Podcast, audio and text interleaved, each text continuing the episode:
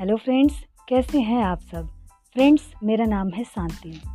और मैं आप लोग के साथ इंटरेस्टिंग पोएम्स और स्टोरीज शेयर करना चाहती हूँ। मुझे बहुत अच्छा लगता है पोएम्स लिखना भी और उसे लोगों को सुनाना भी।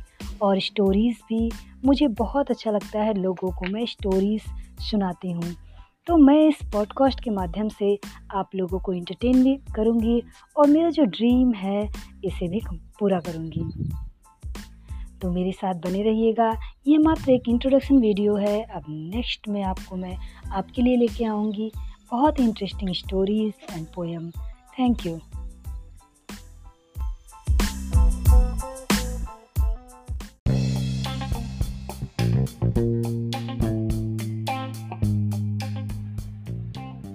hello friends friends आज मैं आपके लिए लेके आई हूँ एक अपनी पुरानी, बहुत पुरानी याद जो मेरी एक फ्रेंड से जुड़ी हुई है। और ये जो मेरा पोएम है, मैंने लिखा है, ये उन्हीं के लिए लिखा था। अब वो टाइम बीत गया जब हम दोनों साथ रहते थे, मस्ती करते थे, बहुत अच्छा लगता था साथ में। अब उनकी भी कहीं मैरिज हो गई और मेरी भी हो गई तो हम दोनों एक तरह से दूर हो गए। लेकिन जब भी मैं ये पोएम पढ़ती हूँ तो मुझे वो दिन याद आते हैं, जो कि बेहद खूबसूरत थे और मैंने उनके लिए पोएम लिखा था। बस उसी पोएम को मैं आपके साथ शेयर करना चाहती हूँ और अपनी डियर फ्रेंड रश्मि को ये पोएम डेडिकेट कर रही हूँ। तो पोएम इस प्रकार से है, आपके जैसा कोई और न हो।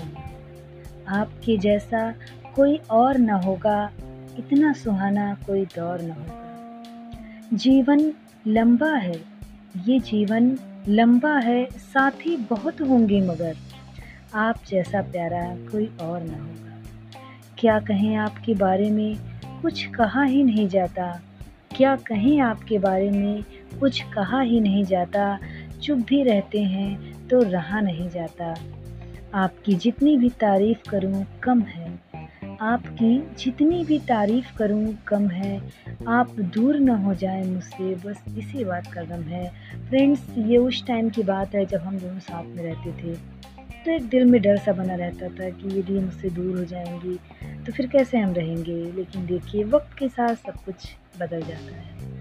आप क्या हैं, ये आप नहीं जानती। आप क्या है ये आप नहीं जानती? अपने आप को इंटेलिजेंट क्यों नहीं मानती? क्योंकि वो मेरी फेवरेट थी। तो मुझे उनमें सब कुछ अच्छा ही दिखता था। आप में देखी है मैंने वो चीज़। आप में देखी है मैंने वो चीज़ जिसे कहते हैं ज्ञान वृक्ष का बीज। मैं अपनी ये अपनी फ्रेंड रश्मि को ये पोएम डेडिकेट करती हूँ।